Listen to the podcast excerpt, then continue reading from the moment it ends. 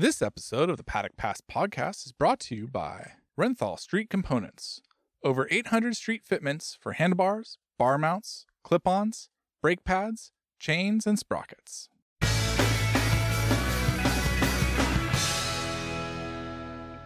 Hello and welcome to the Paddock Pass podcast brought to you by Renthal Street. Check out renthal.com for chains, sprockets, and lots of other parts for your bikes. On today's Paddock Pass podcast, myself, Steve English, and Gordon Ritchie are going to look back at the last round of the 2023 World SBK season. But we're also going to be looking forward to 2024 because we've already had the first two days of testing. And Gordo, the season just never sleeps. There's always something to move on to, isn't there?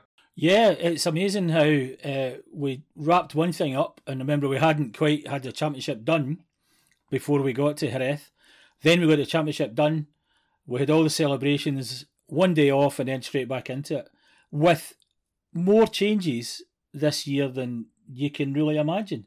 We didn't get Toprak riding for BMW as he will this year, but we got an awful lot of other people, um, and it was great to see. It was anything new always gets you going when you're when you've been doing it for a few years, and there's a lot of changes and a lot of exciting changes in the winter. And even Alvaro, the great champion from this year, uh, is going to have to carry some weight next year, and he had to scratch his head a bit um, during the test. So yeah, changes. Any change is good. What about you for the winter, Gordo? Are you going to be at any of the, the tests down in Jerez and Portimao, or how are you fixed? Well, I couldn't be at that one just because I've got a couple of books to finish. Um, I'm finishing off Motocourse, the big annual, and I also write the official uh, World SBK book as well.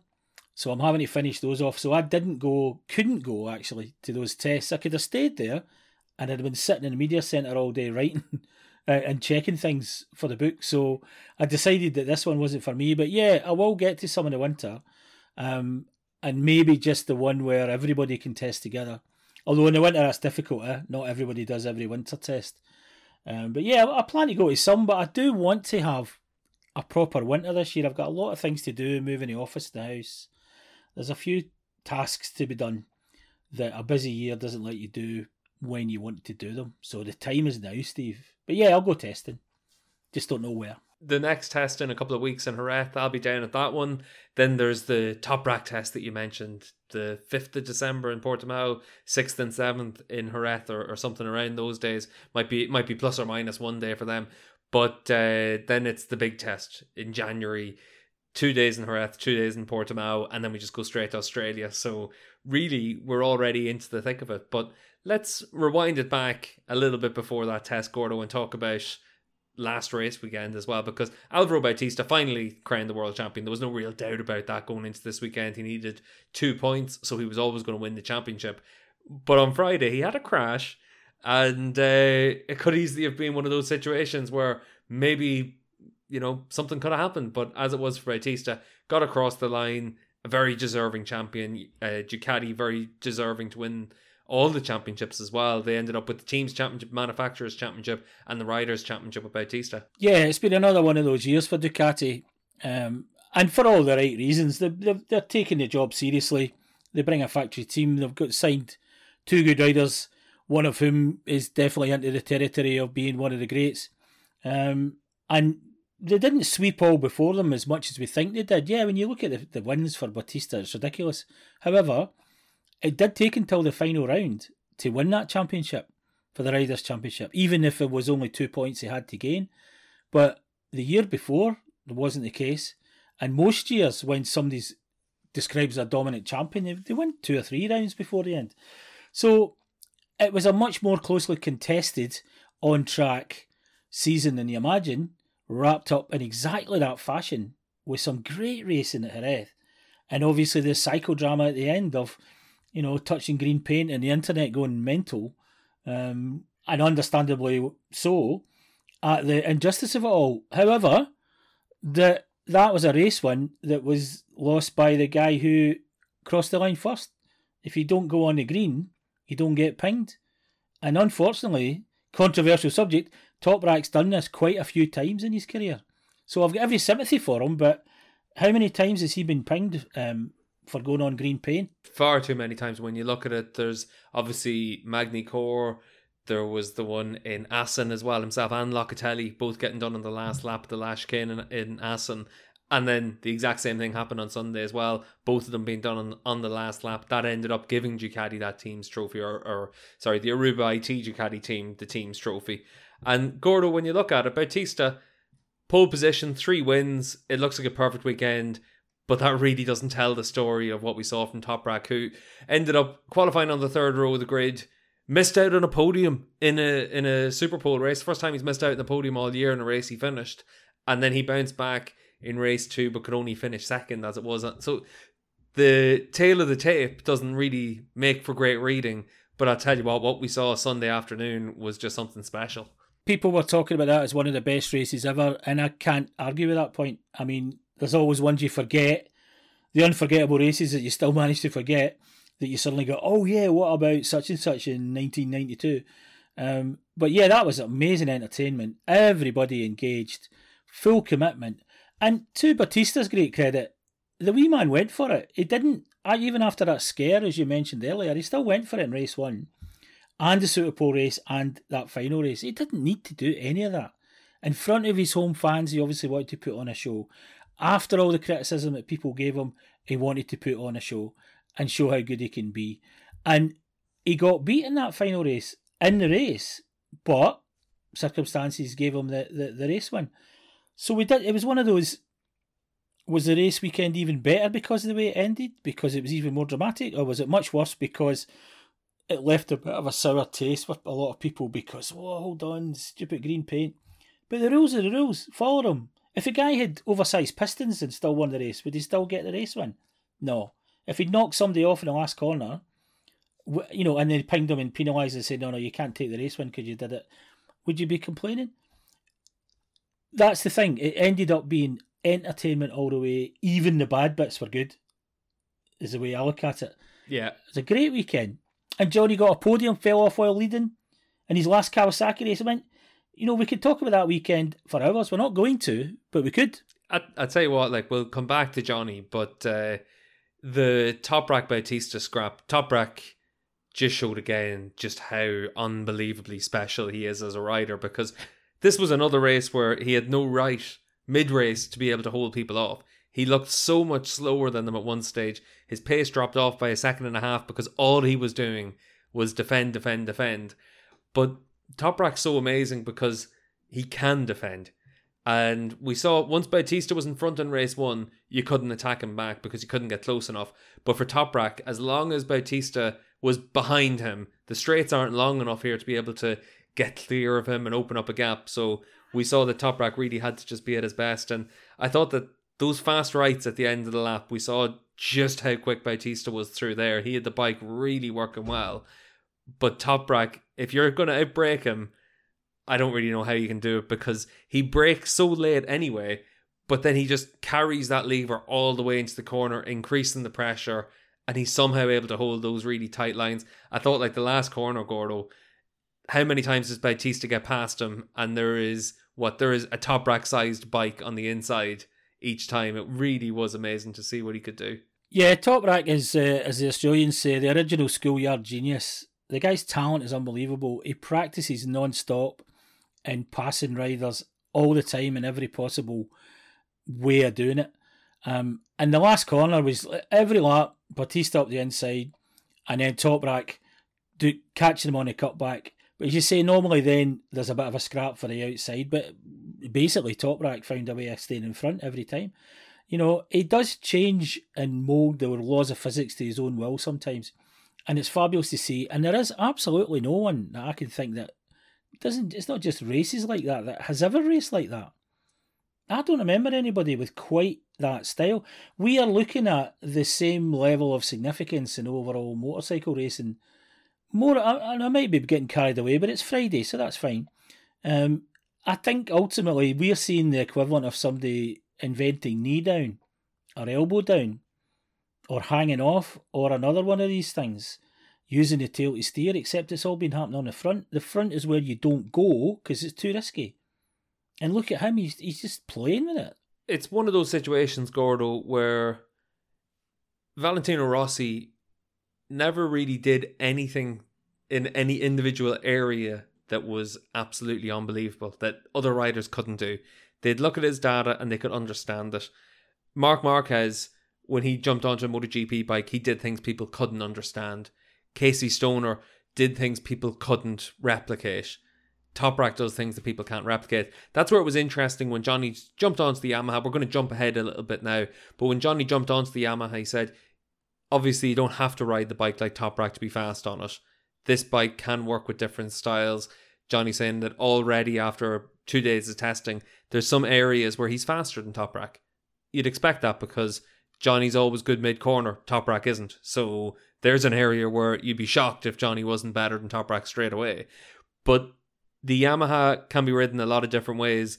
There is only one guy that rides it like Toprak though, and now we'll get to see whether or not having that more traditional style can still be successful on it to be able to try and bring that challenge to Bautista. That's what's fascinating about Rea going to Yamaha, much more so for me than just seeing Johnny on on a new bike. It's can he replicate what Toprak's been able to do? Obviously, not in the same way as what you've just touched on exactly touched on there, but Johnny's style and a Yamaha seem to be made for each other. High corner speed, smooth. Johnny can adapt as the tyres change and so on, but ultimately, Johnny wants to ride Fogarty style, Hailwood style, modern version of. But the more smooth and usable the bike is, the more Johnny can find the advantages in all the in every single corner. Um, he has had to change that style a couple of times in his career, but he still managed to do it. Now, I think that bike's made for him. Um, whether or not he'll be able to do the same results as Top Toprak with using a completely different style, we'll, we'll soon find out. But he wasn't slow, and that was a first test. And yeah, I just think that everything that's been put in place, if Johnny can't get back into championship contention now, then that's it. I've teased it a little bit in the last couple of weeks, Gordo, that we've got a little bit of a special World SBK show coming up. We've got a roundtable discussion, myself and Gordo, and we're joined by Ivo Schützbach from Speed Week and then Alex Raby that uh, I work with as a commentator.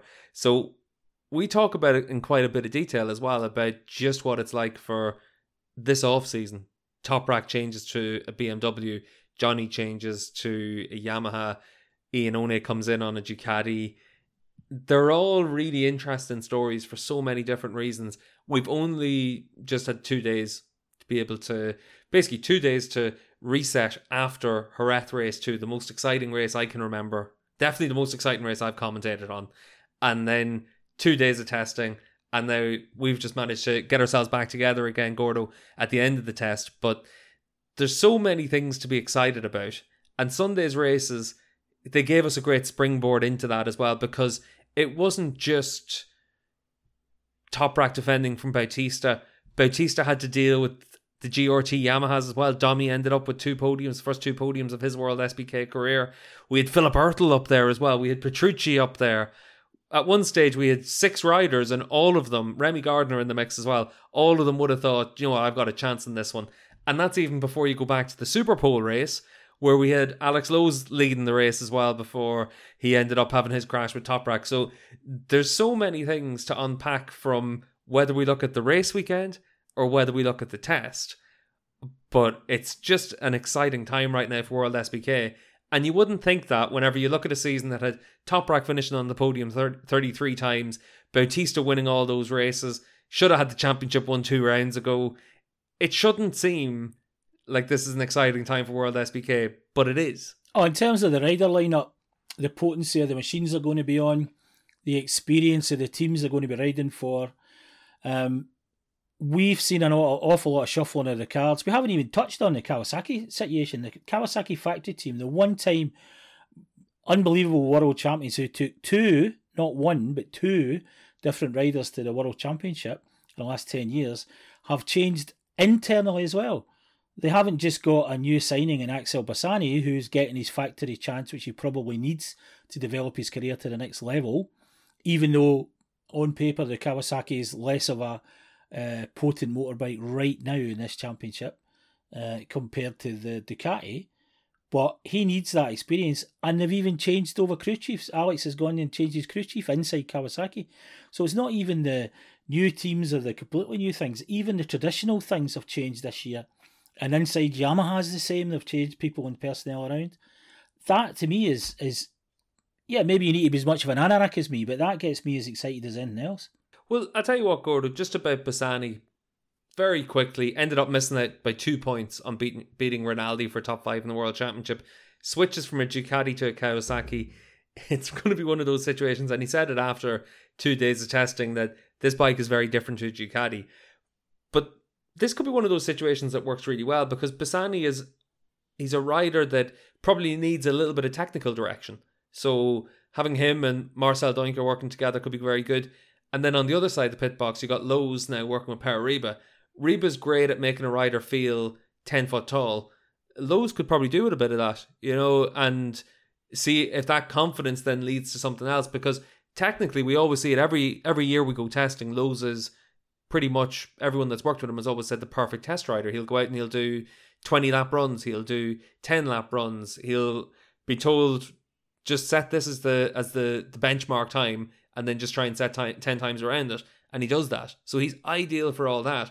But maybe he needs a crew chief that's a little bit less technical and a little bit more grab you by the scruff of the neck and why are you doing this? Let's do that. Let's work on this. Let's work on that.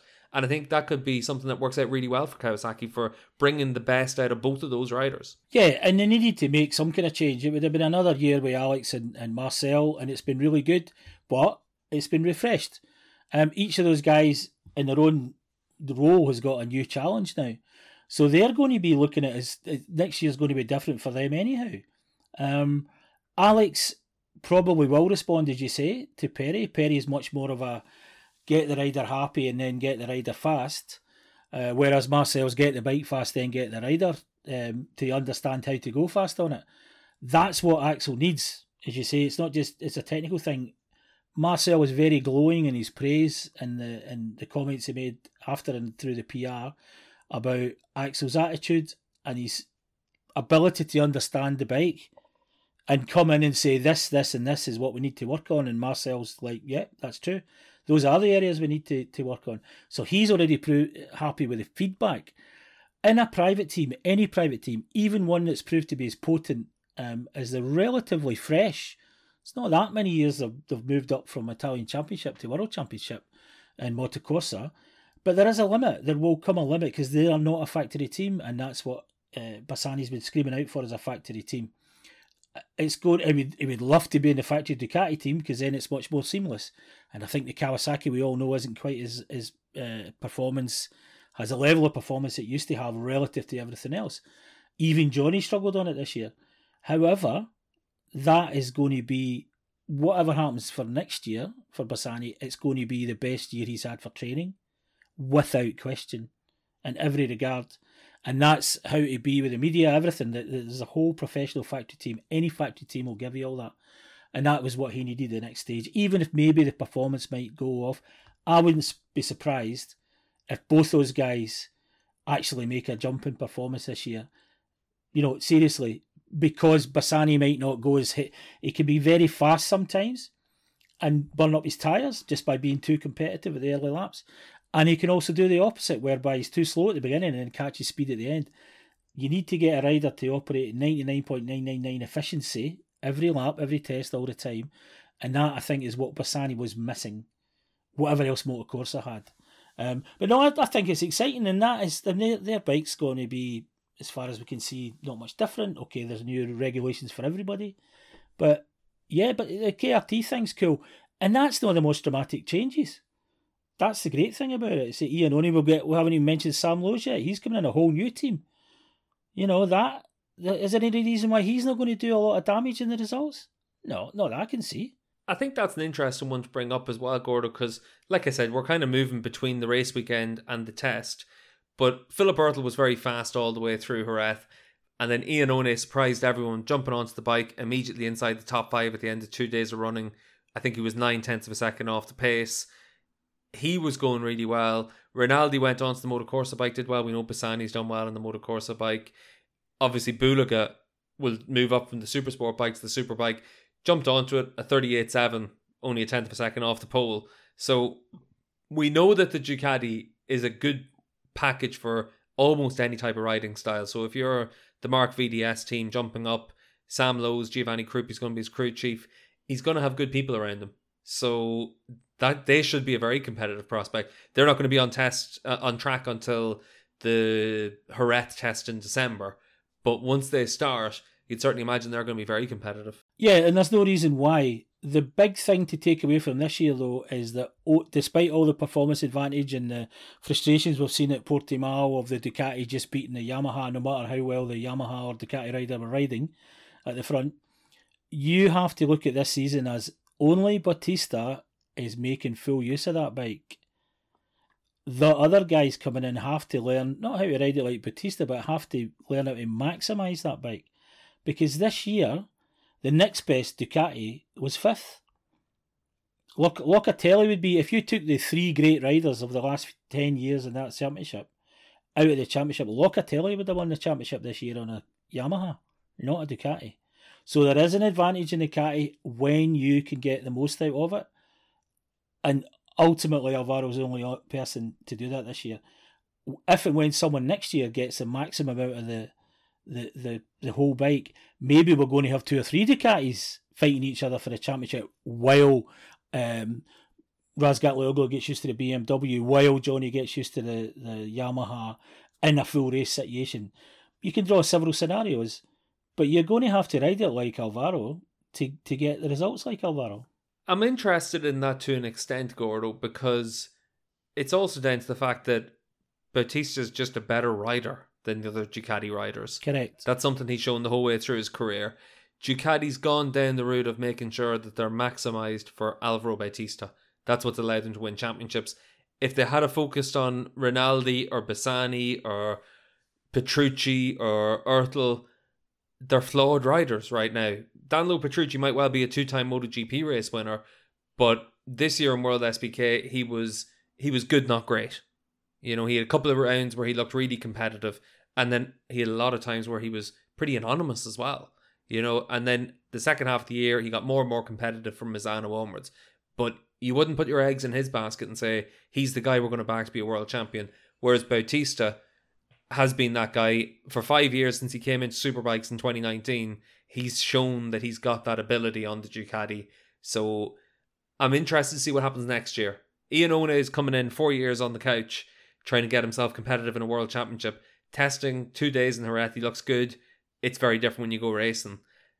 You mentioned about Lowes and VDS. That'll be interesting to see how they go because again, that's a like even though Sam's a super sport world champion, he's a Grand Prix rider coming into superbikes because he spent ten years in Moto two or one year in Moto GP and and eight or nine years in Moto two. So he's got that Grand Prix experience. He comes in and the pressure's on him to be able to perform on that as well it's going to be really interesting to see who that second Ducati is because obviously the expectation is Bautista's just, just going to keep that steamroller rolling. And remember the other Ducati rider in this year that dominated in his class, and everybody says is much more suited to be a superbike rider, is the guy who went out in that test and the previous test and impressed everybody. So maybe the championship is go that you're going to have to beat two Ducati factory riders to be the man next year, not just Bautista.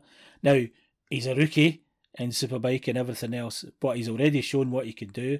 And racecraft wise, we've seen somebody like Dominic Aegerter, who was a dominant champion in his two seasons in Supersport, not look like he was going to do much. And then after he'd finally got it all together, had great races at the end.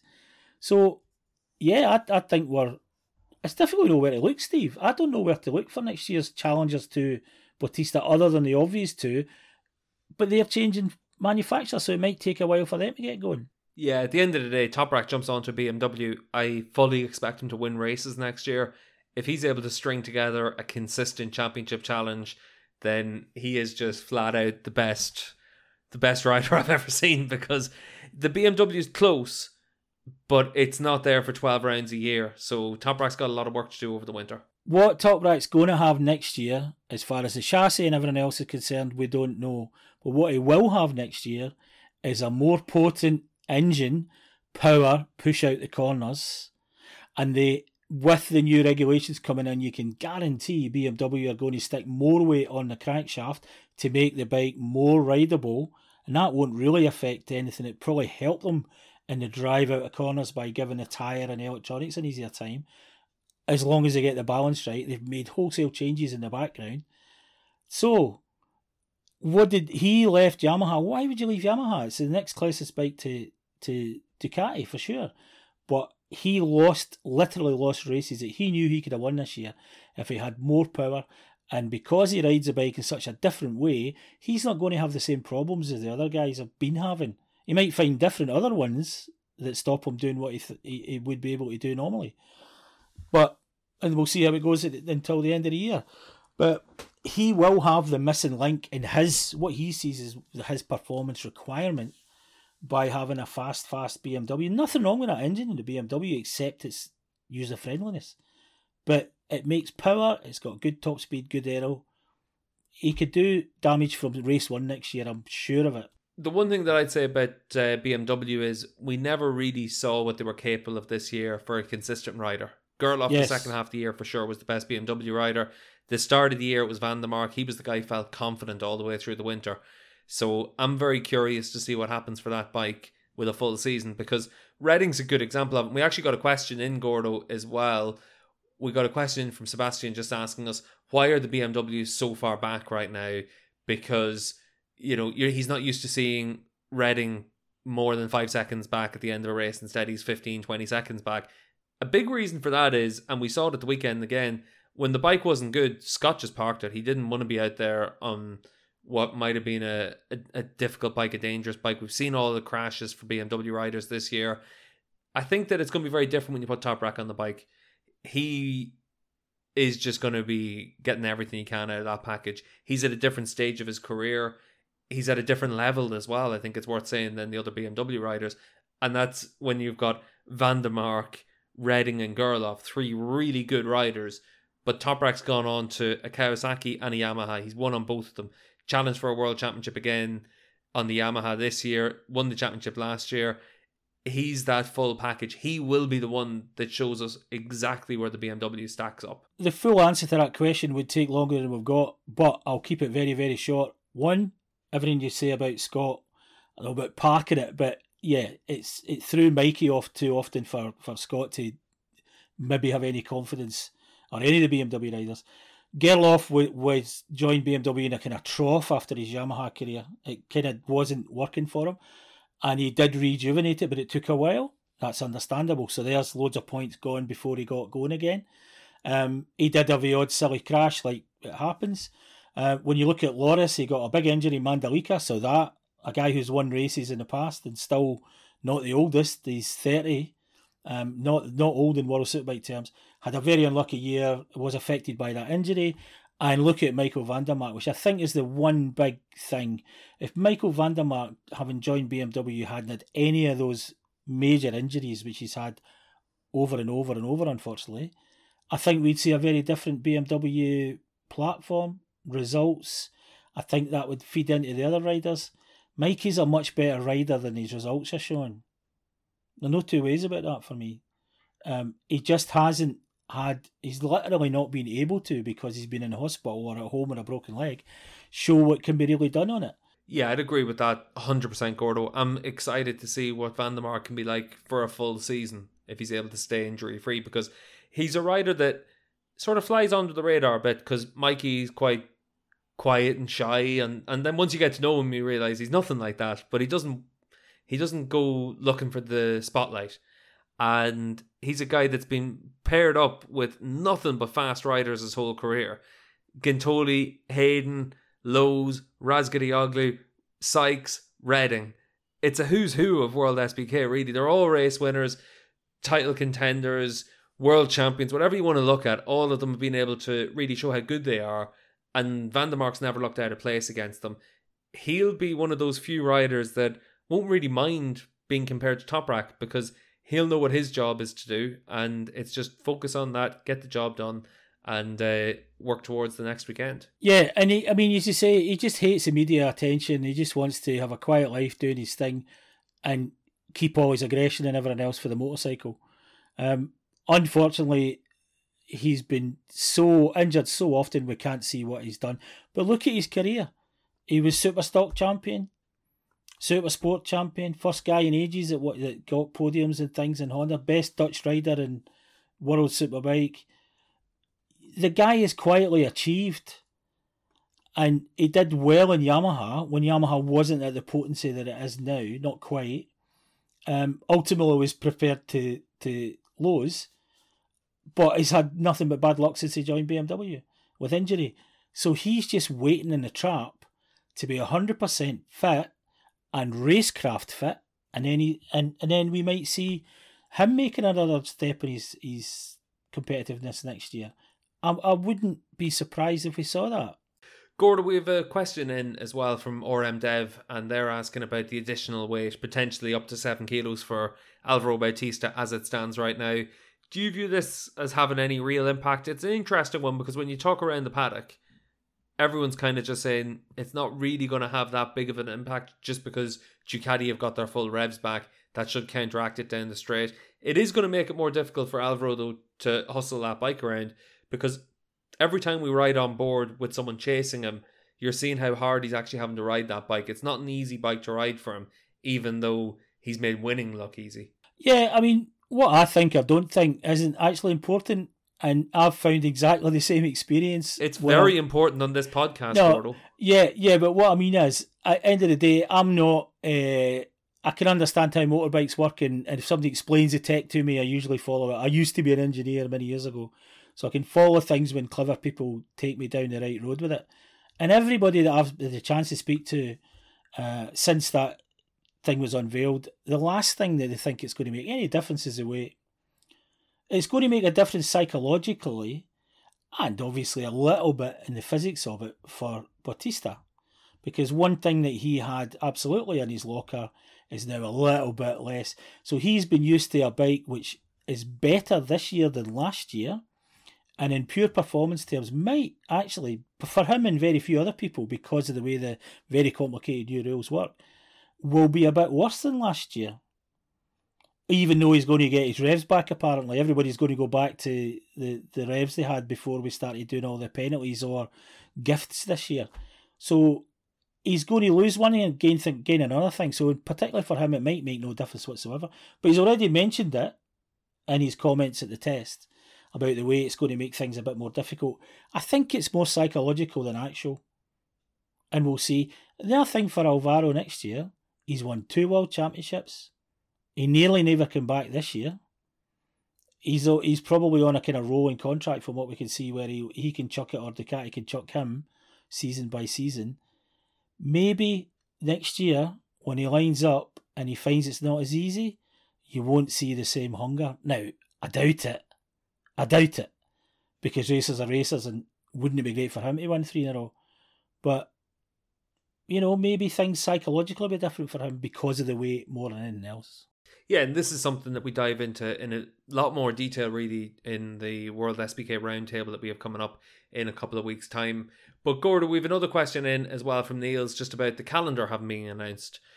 12 rounds next year, 11 inside Europe, only one flyaway and Niels is just wondering about what it feels like. It's a little bit odd to only have that Australian race. Oh, it feels rubbish, but I understand really well why it's happened, and it you know you can't really blame the organisers because two people they've got agreements with and contracts with, and the full expectation of going to race at those long haul races have pulled the plug. One of them this year on the championship this year. So this year and next year we won't be going to Argentina and Mandalika, where we had rumours for a long time about they didn't want to have a superbike race because they can't make it pay. Um, they've suddenly now built a massive racetrack and everything else, and then realised that you can't fit that many people on the island. Um, and a country that's far more mad about MotoGP and has got no money. I'm sure there's millions of people in Indonesia would love to go to Lombok for MotoGP and hundreds of thousands that would love to go for World Superbike, but they can't afford to do it, even at lower prices. So it wasn't it wasn't predictable to lose two of your three long hauls when you've got contracts that apparently had been honoured and you know that officially were not in any trouble until suddenly they were pulled. So they've had to scrabble around, and you know we can't go. There was certain tracks in Europe that would have been good replacements, but yeah, they got a bit hoodwinked. They got not hoodwinked. They got a bit caught out, and it's very difficult to persuade people to run World Superbike races in the current economic climate because they have to pay. So the, the long haul difficulty is not good, but I don't know what was supposed to be done about it um, in a month. You know, since all these things started becoming official. Cremona added to the calendar, new circuit for us, Gordo. Hungary added as well. Nice to go back to Hungary. I haven't I haven't been to Hungary for a race, so I'm excited to go there. And uh, Cremona at the end of September is going to be interesting. When I was in Jerez, I was chatting to some of the people from the circuit, and they said it looks like three years of Jerez hosting the last round of the year. I'll sign off on that. Perfect. Um, and ideal for everyone, really. But uh, I don't mind us going to places like Cremona. I know that whenever it came up in the calendar, I think that it was probably the busiest day that the Cremona circuit's ever had on their website servers. But a new circuit, we'll wait and see what it's like. I know Sam Lowes tested there whenever he was trying to get his shoulder back after his injuries. He was out there on his on his R1 just doing his training days. And, you know, we'll see what it's like. It's at the end of the day, we have to go to places that want to have World SBK. And the championship, everyone wants it to be as big and successful as it can be, but the championship is also filled with realism. We know the challenges that there are. And like you said, Gordo, if we have to have 11 races in Europe, it's for a very valid reason. Hopefully, that's not the case going forward. I still think that, and when you talk to people from Laguna, they're very keen to have us back at Laguna Seca. When you talk to people at Honda, they're very keen to have a race in Japan. They own two racetracks in Japan. So, whether or not that means that you end up having just say super sport and super bikes or just a super bike standalone race like it would probably be for Laguna, I think it's one of those things that's always there in the back of the mind about something that could happen. There is plenty of opportunity for long hauls. It's just that the model that existed before might not be the way that we can make that happen, whether that's fees or anything else. Um, yeah, an eleven round in Europe World Championship is not is not the game. It's not what the game was supposed to be playing. So there maybe has to be a bit of a reset between the FIM and all the countries that are involved. I don't see any reason why we don't go to every continent because the FIM is a continental um, based organisation. You get national FIM, then uh, continental congresses, and so on. I don't understand why we can't get FIM help. I mean, Dorna run the championship, and the FIM do certain aspects of it, but I don't understand why there can't be push from the FIM to help their promoter to have a race in all those territories. If they're they're the ones that are calling it a world championship, you know, you're fighting for a world championship. Dorna can't do certain things because it's a world championship. There's certain sporting things that national championships can do that the, that would not be allowed really by the FIM because in, first and foremost it's a sport, it's a contest, it's a competition. It is also an entertainment. It has to be an entertainment. So the, it's a very complicated thing, Steve. The calendar is always difficult. I will say this for Cremona and Balaton Ring. One, they have to be properly safe, and there's a couple of things at least that have to be done in Cremona. I don't know about Balaton Ring. I haven't really had time to look into the whole thing that closely. But look at Most. There is one corner in Most that we still really need to sort out for rider safety. It's a bit tight in some other places. But what of those three events been like since we've been there? That's three years we've been there, yeah? Three years. They, they are some of the best races they've got. The racetrack's unique. 21, 23 corners, depending on how you count them. It's mad. And it's a really characterful place. Difficult in some ways, but it's also a fabulous place to watch racing, to be at. A bit cramped, but with a massive drama at most every single year we've been there. And we all thought, mm, we kind of must, you know, really? But it's turned out to be a great round. Needs further improvement. 21 or 23 corners, depending on how you count them. I'll tell you what, Gordo, I hope you count up your invoices as incorrectly. no, no, I have to interject here because I did uh, most, I think, with Scott Redding for the, the, the track guide in the official programme. One of the things I do is write most of the text for the official programmes at weekends. And going through it all, you, he said, Well, that's not really a corner. Oh no, I'll tell you who it was. Locatelli. That's not really a corner. Mm, no, we take all that in one. Whatever. You know, I mean, it's it, it. What you see written down on a piece of paper is not necessarily what the riders are telling you. And maybe the 300 riders think there's more corners than the superbike riders, or vice versa. There's a few of those 300 riders think there's about 300 corners around some tracks. I Yeah, think. but yeah, but they also think they're 300 foot tall. Gordo, I tell you what, let's let's move on a little bit now to next season as well. We're doing a bit of counting there. There's going to be what six Ducatis on the grid next year. All those seats confirmed. There's going to be six Yamahas on the grid next year. Still waiting for confirmation on some of them. There's going to be four Hondas. We've just had it where your fellow Scotsman Taz Mackenzie finally confirmed as a, as a superbike rider next year. No real surprise for that. No surprise as well. Adam Norrodin stepping up. I think we mentioned it you know, a couple of rounds ago in Portimao, I think, was where we'd first really heard that that was going to happen. Then you got the four BMW riders confirmed, led by Top Bracket Course. Kawasaki will have four bikes on the grid next year. It's just been confirmed. Isaac Vinales will be on the Puccetti bike. The Puccetti team we saw at the weekend have their best weekend of the season. They got more support from Kawasaki, pretty much the exact same spec of bikes as what Provec were on. Tito Rabat suddenly was thrown a World SBK lifeline, came away with some decent results you know, scored points in the races, which is good for Tito this year. So we'll see if he stays on that bike next year. But Gordo, one of the big interesting stories from the test was obviously Yamaha. It was about Johnny Rea jumping onto the bike for the first time. And I thought it was really interesting how his Kawasaki tenure ended. Because for a man that had so much success, unbelievable success at uh, Kawasaki, it petered out the last few years the wet weather win at Most or the changeable conditions at Most this year gave him a chance to win that race. As it was, Johnny hasn't looked like winning a race since we went back to Europe last year. So almost two full seasons where he's been struggling away for what he would have expected. He saw there was a chance. There was a chance to go out in style on Sunday. He had a podium in the Superpole race. From the front row of the grid, he gets a good start. He leads the race and then we saw why he's leaving Kawasaki. Crash on the front end, and his hopes are dashed. But he had to ride like a madman when he got to the front.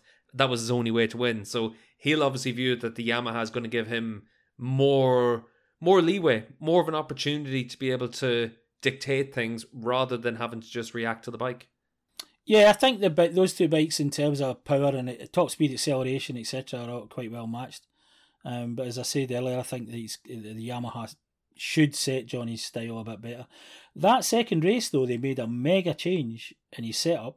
Pere, realizing it wasn't working, made a mega change in his setup. That's why Johnny said he could. He went. He went as fast as he could because suddenly the bike was allowing him to go as quick.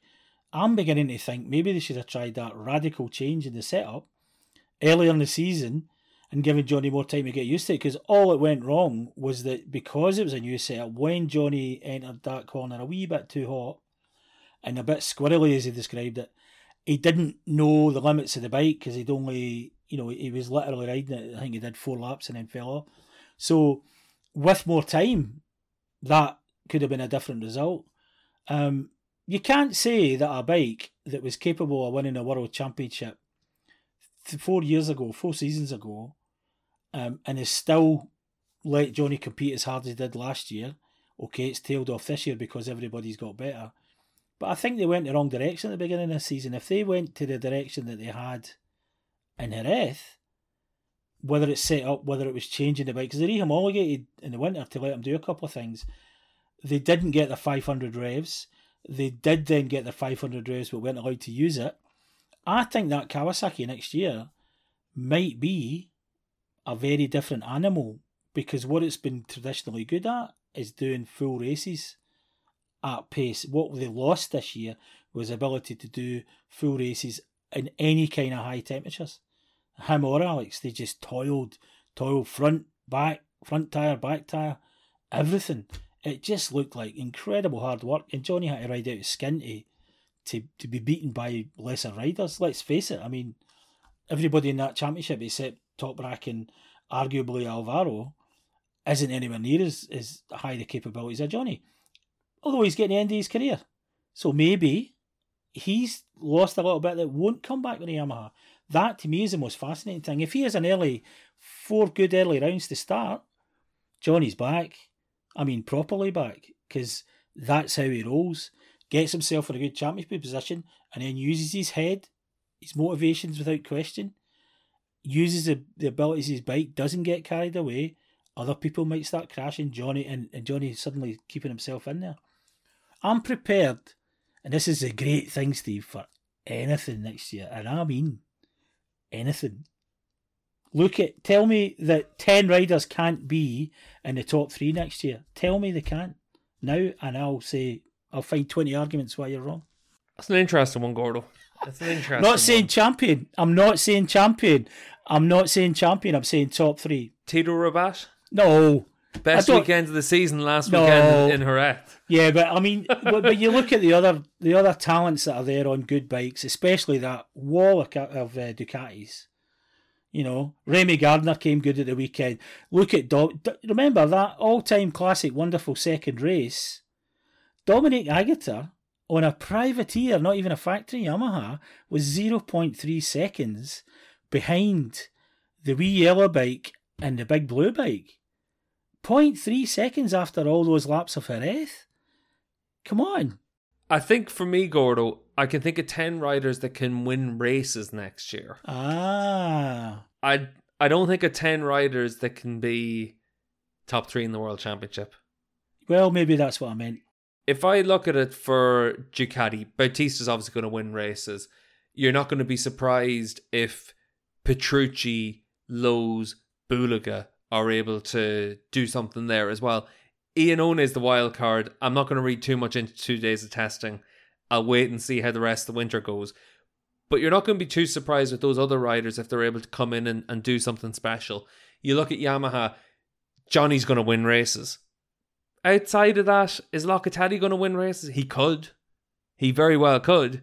But he also should have won races in the last couple of years as well. Maybe now with Toprak on the BMW, maybe it opens up an opportunity for someone like Locatelli as well. Domi and Gardner, at the end of the day, it's a big step from two podiums in a weekend to winning races next year for Domi. Remy has been actually pretty solid the last four rounds of the season. He's been top ten all the way through. He's gotten faster and faster. So that's that's a good opportunity for him. On the other Yamahas, it's actually going to be interesting to see who lines up on them. Brad Ray looks like he's going to be on the GMT 94 bike because they've got the freight to go to Australia. That's a key thing for him. And then maybe Philipp Oettl, after a really good weekend in Jerez, manages to find a lifeline to either be on the Puccetti Kawasaki or the Moto X Yamaha. We'll wait and see where Oettl ends up. When you look at Honda, there's no winning races going on at Honda next year. BMW, Toprak's going to win races. Van der Mark in changeable conditions could easily win races. Redding and Gerloff, you're not going to be surprised if Scott Redding's in the mix at somewhere like Most again and able to to challenge for it. Him being on the Bonovo bike is actually going to be really interesting to see how how different he he performs with a different team around him. And also, I'm pretty sure, um, I haven't got my stats in front of me to double check, but I think that the Bonovo team, as a team, actually beat the BMW factory team this year in the Teams Championship. I don't know if you've got your stats there, Steve, but I reckon they beat them by like six points or something. You know, so the Bonovo bike is clearly not any different, and BMW make a point of that. So all it's changed is the, in theory, the public status of of Redding being a rider, but you know, the, basically that is a factory team, and it'll probably be, you know, it might be um, the best thing that's ever happened to him, as you say, because the pressure will be off for the factory team. Um, but yeah, the the Bonovo bike is is is is the same as anything else. It's just rider preference. One wants this swing arm, one wants that front fork, one wants this handlebar setting within the cost limits and the availability of what they're allowed to run. They've all got different preferences, but that seems genuine. Every rider, every BMW rider says the same thing. They've got what they want. And for Bonovo, all right, Gordo, it was the Bonovo team ahead of the factory team. That's obviously skewed with all the injuries that happened for Van der Mark. We didn't get to see the best from him. Then you throw Tom Sykes into the mix. Sykes did well at at uh, Misano and was actually going well at Donington before his crash. And then you put Haslam on the bike, Lopez on the bike, So it's a little bit skewed. But then on the other hand, you had uh, Loris Baz with a foot hanging off for a couple of rounds this year as well. So it swings and roundabouts. Just to go back to it as well, Gordon, for next season, you throw into the mix Lowes and Bassani on the Kawasaki. You know Lowes is always going to be in the mix for some decent results. And well, I mentioned Kawasaki Gordo, so the the green Lowes, but it's one of those ones, Gordo, where for Kawasaki like you said, it could be a case of one step back to lose Johnny to potentially make two steps forward with having to then push the bike forward because your margin for error is gone. So that's something that's going to be worth interest, worth keeping an eye on all the way through the off season. Yeah, I mean, end of the day, all the great riders mask problems with their bikes, and you only find it out when they leave. Um, Kenny Roberts at Yamaha, Wayne Rainey at Yamaha, people who just overperform in such a regular way that it allows people to not see where the, the faults are. And the riders always say, "Oh, it's me, it's me, it's me. I'm I'm the one making the difference." Uh, Johnny was the one making the difference. Then you, you don't believe me? Ask Pere Riba. You know, he's every other every time Johnny did an amazing race and the bike was better than the others. Perry just put it all. He said, "Look, Johnny is the difference." He talked for a while about the bike, and then he go, "Look, look, look, Johnny's the difference." But that's a good lineup. Alex Lowes is as fast as anybody when he on his day, and Bassani is probably the most talented of the riders who hasn't been given a factory opportunity yet. Rinaldi had years of factory bikes and only just beat Bassani on the final day because Bassani got knocked off three. Was it three times for real? It was three times, wasn't it? He knocked off twice or crashed once. I mean, so he would have actually beaten the factory bike. So we're talking about a genuine talent. How much is he the next Jonathan? No. You know, but he, he, he could be a far higher performer than we think, but it might take him till the end of the year. Gordon, one last thing before we finish off. The calendar for next year also showed that we're going to have Supersport 300 at the last race of the year, and we're also going to have the Women's World Championship starting up as well. So, uh, press conference at the weekend just to confirm the details of it. Nothing that was really too surprising. Six rounds starting in Misano. That's actually going to be a double weekend with the Yamaha R3 Cup as well. And we're going to have the R7s. It looks like Carrasco's definitely going to be on the bike. That's something that's been said all the way through the last couple of months. And Maria Herrera looks like being on it. We had Beatrice Neila at the press conference as well and doing a demo lap. There's a fair bit of resources being put into it. It's going to be two races a weekend and Saturday, Sunday races, I think. Yeah, it's a very interesting one because uh, it's a obviously single make championship, so you will end up seeing who is the best female racer, who decides to come and race in the championship. But I've I've seen people having very hard feelings towards it, as well as those that are supporting it. It's really strange. It's as if that you have to race the guys. Well, motorcycle racing, especially the bigger bikes you get on, is very difficult for women riders because you have to be phenomenally strong. And men, just physiologically, are stronger than women, pound for pound, height for height, everything else. It's just nature. It's the way it is. Um, and that, if you don't believe me, ask Beatrice, who said it all from the podium when she, when they launched the thing. She said, "This is for championship, so that people can know who's the best women rider." And some people asked, "What is it an end point, or is this a stepping stone to to racing in the the Super Sport World Championship, whatever?" Well, it's both those things. Think about tennis, golf, anything like that. You have a women's Wimbledon champion and a men's Wimbledon champion. You put the men up against the women in a sport like tennis, then the men are going to win hugely. It's just physiological. It's not any kind of uh, sexist comment. That is just a fact of life. Women's football teams would get beaten by equivalent, i.e., Man City, Man City, football teams would get beaten by the men because of the physical side of it. What this championship's going to do is level that playing field where it's all women, and you will have the chance to see who is the women's world champion. And it's significant. It's not a championship; it's a world championship. So they're making that both a destination and endpoint, and anybody who wins that out of the park has got to be in with a good shout to get a, a good ride in a in any of the other open, if you want to call them, championships. I'm interested in it, Gordon, and I'm excited to see how it all plays out. But it's very similar to how I felt going into Super Sport 300 when it started. the depth of field in 300s, and we've talked about this a lot on the podcast over the years, the depth of field in 300s at the start was so shallow. You know, you had Ana Carrasco and Scott Deroue came in. There were Moto 3 riders that hadn't cut it at Moto 3 level. So if you weren't able to beat them, you weren't going to get a chance to go to Grand Prix levels. But over the years, the 300 field got deeper and deeper. We had people like Manuel Gonzalez that came through. He's going to be a Moto 2 title contender next year. He's a guy that's won the world championship in 300s. If he had stayed in Supersport, would have won a Supersport world championship, you'd have to say. And then he moved to Moto 2 and he's given himself a real chance of having a Grand Prix career. The women's championship is going to be something like that. And it's where you kick it off as a world championship to give it that level of credibility.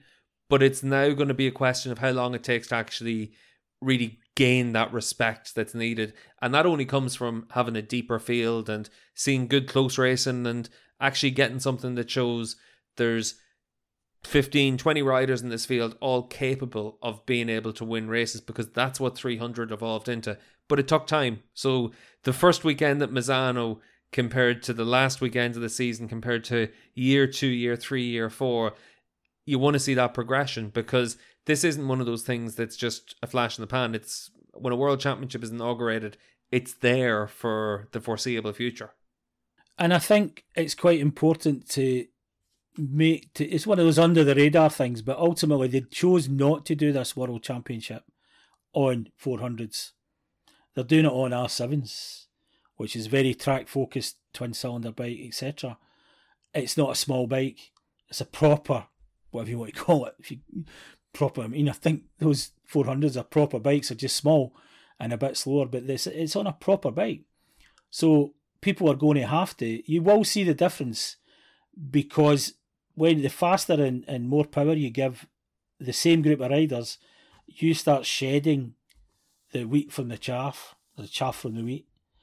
As soon as you get more and more power, Loris Baz was very against the 300s because he said you need a 600 to show that you can ride a faster bike to show that you're better. You can handle the power. You can keep the tire longer, whatever. And and he was right. I, I agree with your point about three hundreds now, but ultimately, doing it on R sevens is a good move because it's a big enough bike to show when the riders are winning, they are better. It's not just luck where you are getting punted off in the last corner, like three hundreds can be too often. I also think it's good that we're waiting until Misano to start it because it gives them time to find the riders, yeah. test, build up to it, and then hit the ground running at round one. Gordo, we'll obviously be back in uh, a couple of weeks. We're going to post that uh, World SBK roundtable discussion. Myself, yourself, Evo, and Alex just get, getting ourselves a State of the Union for Superbikes. Really, it's an interesting chat. So keep an eye out on your podcast channels for that. Obviously enough, we'll also have David, Adam, and Neil bringing us up to date for the first of the last of the uh, triple header races coming up now next week as well. So we'll be doing a preview for that next week, and then also on patreon.com forward slash paddock pass podcast. We'll have our paddock note show all the way through the Grand Prix weekends for the last three rounds of the year. So sign up to that, become a paddock insider, and get all the latest news all the way through Grand Prix weekend. Gordo, as ever, thanks for all your time during the course of this World SBK season and uh, no doubt we'll be getting you back on over the winter.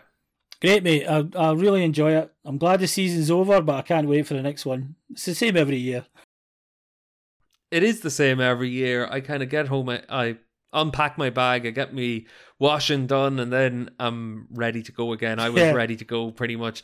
Once the checkered flag fell for race two in Jerez, I was kind of like, I can't wait until we get to do this again. And I think it's one of those things that every off season there's something that's worth looking forward to but this off season like you mentioned a few times Gordo there's 10 or 15 things to look forward to. So we're going to keep everyone up to date all the way through the winter with the latest in the world SBK paddock. Big thanks to Renthal Street for supporting the podcast. Obviously makes a big difference for us to have support from Renthal so it really is appreciated. And like I said check out our Patreon as well if you want to support the podcast.